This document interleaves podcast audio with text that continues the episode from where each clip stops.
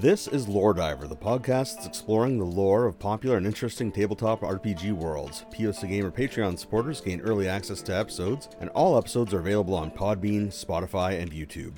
This episode is the history of the Mwangi Expanse, from Pathfinder's Golarion setting. For brevity, I have broken this history into four broad eras. The Ante Impulsum era, before the Earthfall Cataclysm, covering the ages of creation, serpents, and legend, Antiquity, covering the ages of darkness, anguish, and destiny, History, covering the Age of Enthronement, and finally, recent and current events. In the last episode, I covered some of the material presented in the excellent Lost Omens Mwangi Expanse book, but that was just the start of a much deeper, more comprehensive set of dives into the lore of Garund and its multitude of nations, peoples, and amazing history. Garund itself is a vast continent that has been historically active and relevant to the larger world for its entire history, something that's refreshing in terms of world building. Owing to the weight of that history, I'm covering the Mwangi Expanse first, and will branch out to and link up with other regions in later episodes. The Ante Impulsum. As early as the Age of Serpents, the Mwangi Expanse was already a hotbed of activity as the mighty serpent folk, Cyclops, and Uruxi empires clashed with one another. They were soon joined by Elfkind, who, in the Age of Legends, established the nation of Mualijae in the Mwangi Expanse itself.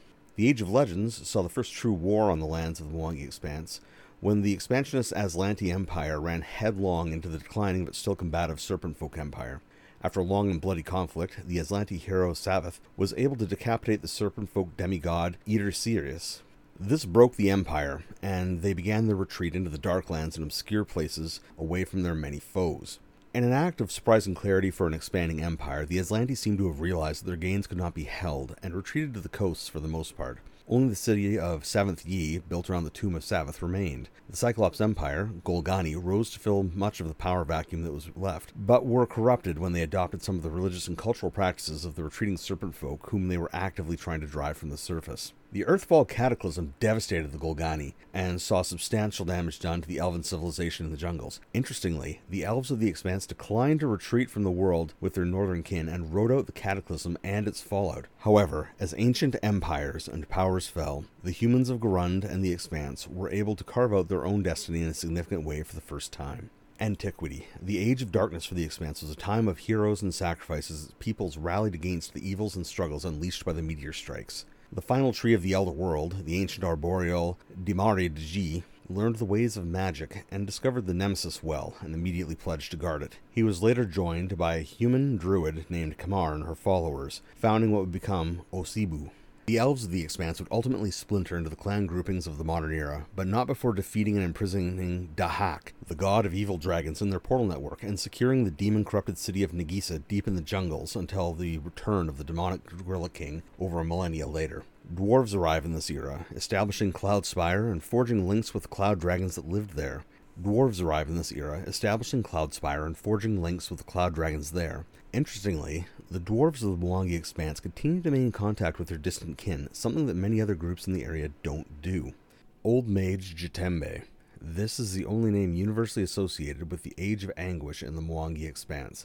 Jatembe returned magic to the land, eventually teaching then leading the Ten Magic Warriors, the Mwangi Expanse's greatest heroes. Jatembe saw magic as something to be spread and shared, so that all might benefit from it, and his followers would eventually found the city of Magaambya. Their many adventures also spawned a culture of record keeping that continues into the modern era. As the Age of Destiny passed, the Mwangi Expanse came to be dominated by human nations and empires.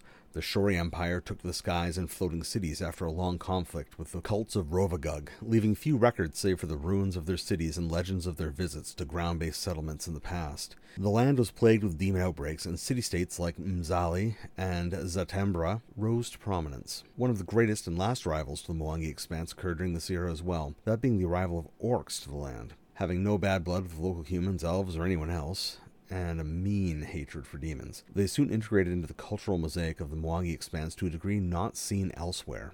History. In the Age of Enthronement, colonization came once more to the Mwangi Expanse, with pirate and assassin enclaves being carved into the coastal lands, with the devil associated Cheliax nation leading the way. Other powers, now lost to the sands of time, would try to colonize the land as well. However, their failed efforts are, well, scattered across the land. Worsening the situation was the return of the demonic Gorilla King after a dying mortal hunter stumbled across the lost altar of Angazhan.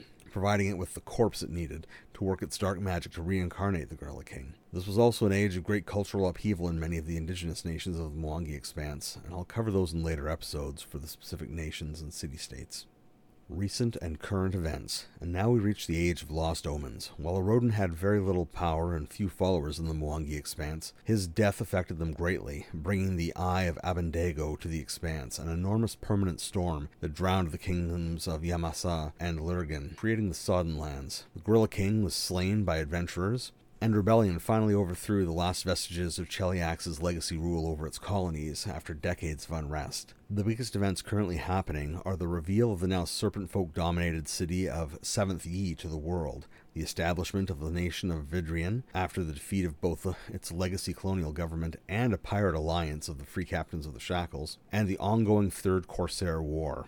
Ideas.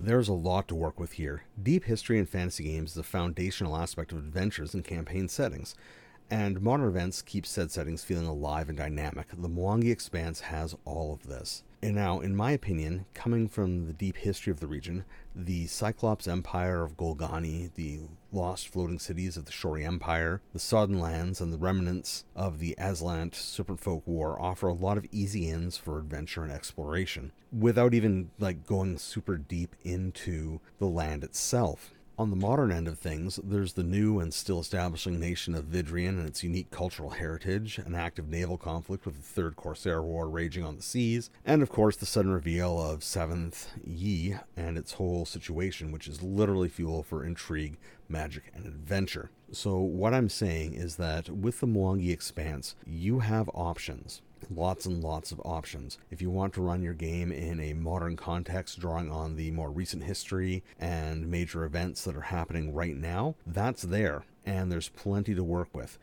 If you prefer something a little bit more classic, you know, a dungeon delve, going to some ruins, venturing into, uh, you know, demon infested jungles, things like that, those options are there as well. The best part is that all this history is presented in such a way that it leaves openings. There are lots of defined events, but not lots of details about those events. That's what's important, walking that fine line, which this book does extremely well. Now, to read more about this, you can find information in the Lost Omens, the Mwangi Expanse book, or check out online resources like AON or the Pathfinder Wiki. Books are available through retailers, game shops, or directly from Paizo, and electronic copies are available directly through Paizo.